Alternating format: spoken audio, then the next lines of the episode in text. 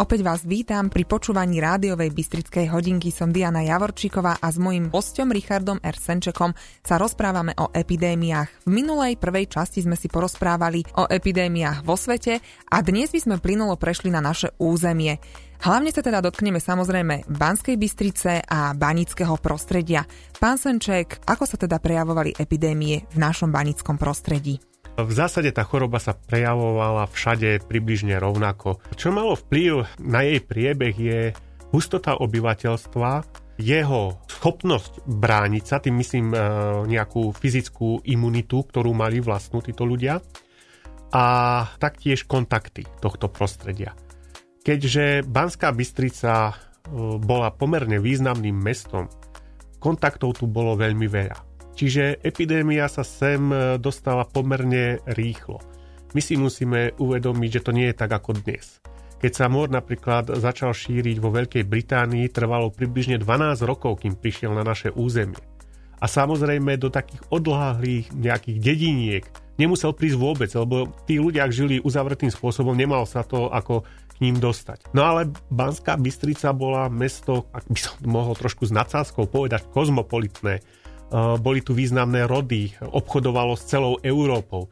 Čiže tí obchodníci prechádzali z jedného mesta do druhého a posúvali sa po, celej, po celom známom svete a pomerne ľahšie sem mohli zavliecť aj nejakú chorobu. Druhým faktorom, ktorý som spomínal, bola tá vlastná imunita. V tom čase spočívala v tom, čo ľudia prekonali, ako boli stavaní a uh, tak ako aj dnes vlastne E, ak je človek dobre živený, tak je schopný odolávať viac týmto chorobám, než nejaký chudák podvýživený.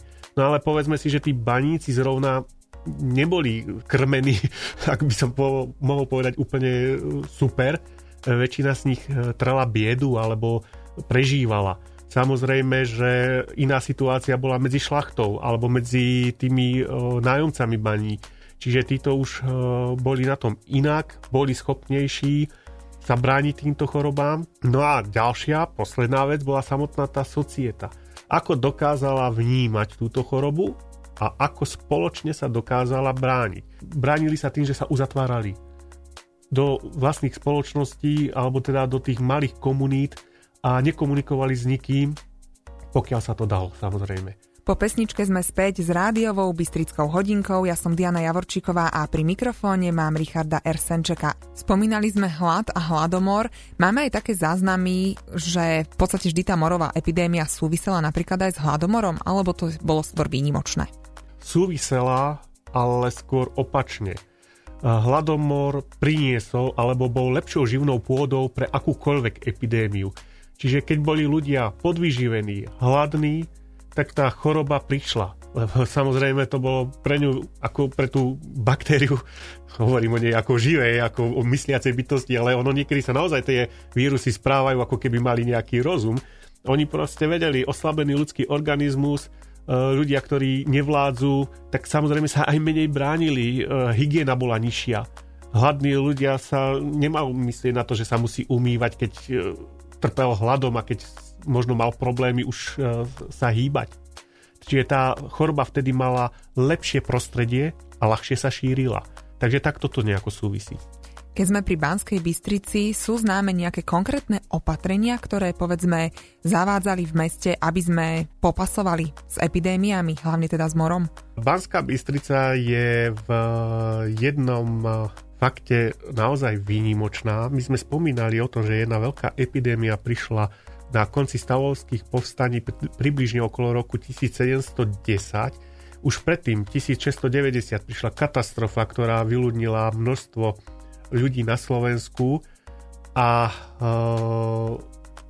približne za tých 20 rokov sa to zopakovalo, ako som hovoril, že oni pomerne často tie vlny chodili, lenže v roku 1710 v Banskej Bystrici pôsobil e, významný lekár a farmaceut eh, Karl Otto Moller, ktorý prišiel z Bratislavy, pravdepodobne práve z dôvodu už nastupujúcej rekatolizácie, tak eh, on eh, išiel s Rákocim a tu v Bystrici sa mu z nejakého dôvodu zapáčilo a usadil sa tu. Mal vynikajúce myslenie, vedel si dať veci dokopy a vypracoval pre mesto, keď sa už šíril, keď sa už vedelo, že prichádza mor, lebo to sa, to tie správy prichádzali, ako aj dnes po obchodníkoch, takže oni vedeli, že ide vlna, ale ako sme spomínali, e, tie vlny sa nešírili tak rýchlo ako dnes, ale pomaly, takže oni mali čas sa na to ako pripraviť. Samozrejme, tá, to poznanie bolo na tej určitej úrovni, takže nevedeli presne ako. No a tento Moller vypracoval takú príručku pre Bystričanov, že ako sa majú správať v prípade e, morovej nákazy, ktorá príde a čo všetko je potrebné urobiť.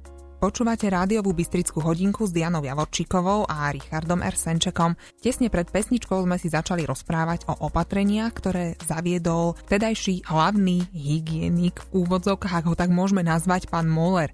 Ako sa k opatreniam postavilo vedenie mesta?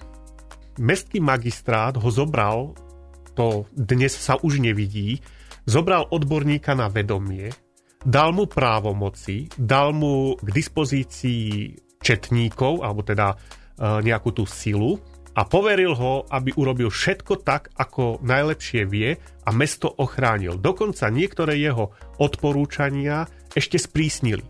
Moller v prvom rade urobil to, že skontroloval všetky lekárne a všetky zásoby a doplnil liečivá, lieky. E, mesto sa snažilo zobrať si aj požičku, aby doplnilo potraviny a napriek tomu, že aj vtedy boli uh, ľudia, ktorí, uh, ktorým sa to nepáčilo, ktorí bojovali proti tomu, hlavne obchodníci, ktorým uh, vlastne zakázal chodiť von a dnu, tak tí boli veľmi proti tomu. On toto nariadenie presadil a mesto sa uzavrelo. Ešte k tomu zriadil tri epidemiologické stanice, kde podozrivých a chorých dávali preč, či sa im to páčilo alebo nie to dneska šomrú ľudia na to, že musia nosiť rúška, ale tam sa moc nepýtali. Tam, ak sa to nepáčilo bol podozrivý iba, že by mohol byť chorý alebo bol v kontakte, tak nesmel do mesta vstúpiť. A keď takéhoto našli, tak ho automaticky dali do tých karanténnych staníc.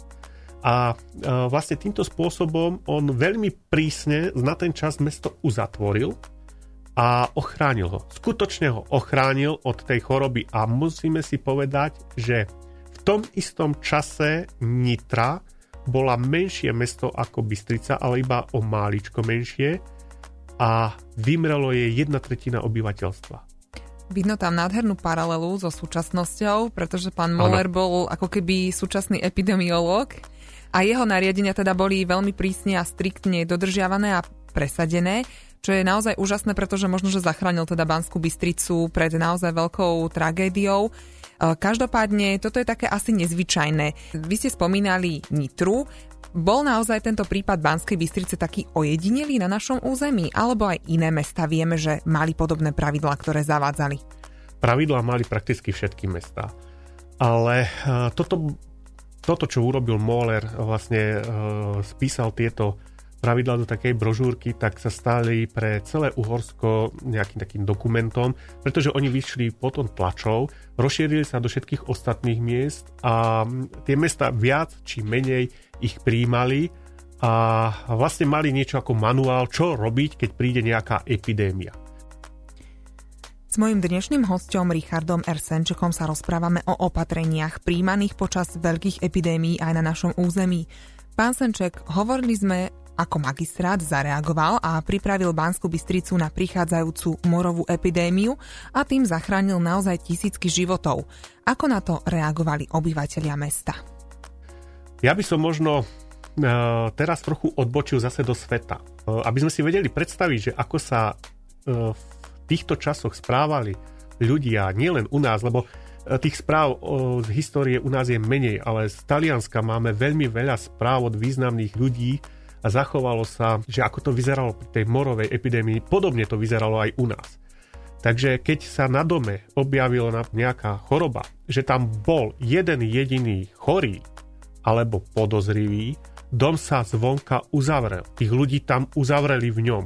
Označili ho kriedou, krížom a nikto tam nesmel ísť. Ak ten človek alebo niekto z tej rodiny opustil ten dom, bol zabitý zvyčajne, bol popravený. Nesmel sa to urobiť. Bolo to veľmi prísne, akože tie dnešné pravidla, že my nechceme vychádzať, sa mi pripadajú smiešne. Pritom nikoho nezaujímalo, či tá rodina, ktorá žije v tom dome, má napríklad zásoby jedla. Ono, pokiaľ boli nejaké zásoby, chodili e, poverení ľudia, četníci, alebo teda nejaká nejakí dobrovoľníci, teda to jedlo im mohli dať. Lenže, keď tá, takáto epidémia trvala dlho, medzi ľudí prišla skepsa. Ľudia sa stávali apatickými. Mŕtvoli boli na uliciach a nikto si to nevšímal. Jednoducho im už to bolo jedno E, každý si e, chránil iba svoj vlastný život a bolo to dosť kruté. Napríklad Talianska sa zachoval taký záznam, že kde si stiažoval človek, že zomrela celá rodina a nebolo toho, kto by mi aspoň pomohol kopať pre nich hroby. Sám rukami musel vykopať, 5 detí mu zomrelo a manželka. E, predstavme si, ako to vtedy fungovalo. Na vozoch sa vozili e, pokrmy, trvalo to dlho. A teraz, keď e, postihlo čas obyvateľstva, epidémia, zomreli, tak jednak nebolo kto by vozil. Jednak ľudia sa báli. Ja nepôjdem do druhej dediny sa nakaziť, aby som im tam doniesol potravu. Nech si oni prídu, hej, a nech ostanú vonka, lebo, lebo ja nechcem sa s nimi ani stretnúť, ani vidieť. Ľudia asi nevedeli, ako sa mor prenáša, no ale máme nejaké záznamy, ako sa napríklad bránili pred morom fyzicky, povedzme mimo opatrení, ktoré boli zavedené pánom Mollerom. Ešte jednu vec by som k tomuto povedal, že napríklad pri more si ľudia vedeli, že sa dá preniesť človeka na človeka, alebo teda, že sa nejakým spôsobom takto šíri, len nevedeli ako. My dnes vieme, že tie morové formy sú tri, hej, bubonický, plúcný a septický a vlastne ten plúcný je pomerne vzácný, ale to je práve akože ten, ktorý o, je taký, neviem prečo sa stal takým najznámejším, ale ten bubonický je ten najbežnejší, ten, čo spôsoboval tieto o, choroby a ten sa šíril, ako dlho sme predpovedali, že tými potkanmi, a potom neskôr sa prišlo na to, že blchami s potkanou, ale dnes to je tiež spochybňované trošku. Ale dá sa, dá sa priniesť akože aj z človeka na človeka, najmä ten plúcny. No, ten posledný sepsa, to už je proste amen, hej, to už je tá, tá posledné štádium. No ale keďže nevedeli, ako to je, tak si mysleli, že sa prenáša očami. Takže si chránili pohľad. A to pôsobovalo veľké problémy v komunikácii. Pretože tí ľudia nechceli sa dívať na nikoho, lebo sa báli, že cez tie oči sa im nakazí. Preto máme aj zo stredoveku také masky s takými veľkými zobákmi a vyzerajú to ako UFO nejaké, ale de facto išlo o ochranu proti moru, ktorú na tú dobu tí ľudia vedeli urobiť, alebo si mysleli, že je teda správna.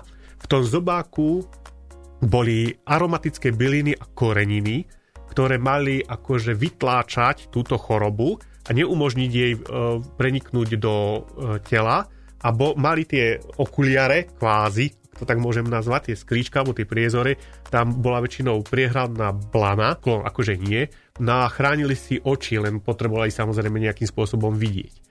Čiže na tomto vidíme jednak to, že tí ľudia nejako empiricky pochopili, že sa to šíri vzduchom, alebo teda my dnes vieme, že vzduchom, alebo že sa to takto nejako šíri z človeka na človeka, aj keď nevedeli ako a chránili sa teda ako vedeli a tie bylinky samozrejme nič nepomohli, ale, ale tým, že mal tú ochranu na sebe, rúško. ako rúško, áno, tak predsa len bol viac chránený. Vieme, že mor sa dá aj dotykom, hej, keď sa chytali tých mŕtvych, mohli sa nakaziť z tých eh, stredovekých obrázkov sú známe aj teda také dlhé plášte, ktoré presne tieto postavy nosili, áno. takže pravdepodobne malo to nejaký efekt. Ale, áno, málo, pretože práve títo ľudia sa starali už o ako taký poriadok v tých mestách. Niekto to robiť musel, no buď to boli teda vojaci, dobrovoľníci, četníci, ako dneska by sme povedali policajti, no ale e, nebolo proste možnosť, ako sa inak chrániť. Bolo toto maximum, čo vtedy vedeli.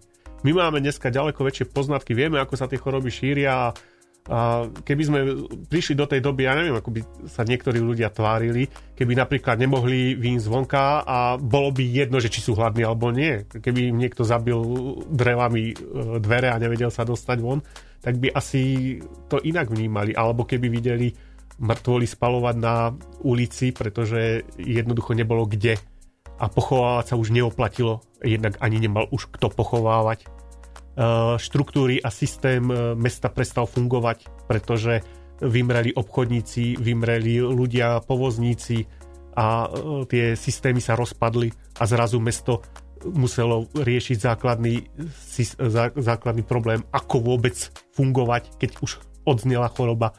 To nebolo tak, že teda dobre, epidémia ustala a hurá, všetko je v poriadku. Ak vymrie jedna tretina obyvateľstva, Nemá kto robiť. Nemá kto robiť. Nemá ale ani, ani nič, ani nemá kto obchodovať. Nie, nie sú potraviny. Príde tá chudoba. To všetko je to závislé na tom. Príde chudoba, ľudia sú hladní, príde ďalšia vlna epidémie. Pravdepodobne v tejto dobe sa takisto šírili aj rôzne povery a dezinformácie. To je ale téma, o ktorej si budeme s mojím hostom Richardom R. Senčekom rozprávať už o týždeň. Som Diana Javorčíková a pozývam vás počúvať rádiovú Bystrickú hodinku. Zostaneme celý tento mesiac pri téme epidémii. Tešíme sa na vás. BBFM, naše Bystrické rádio.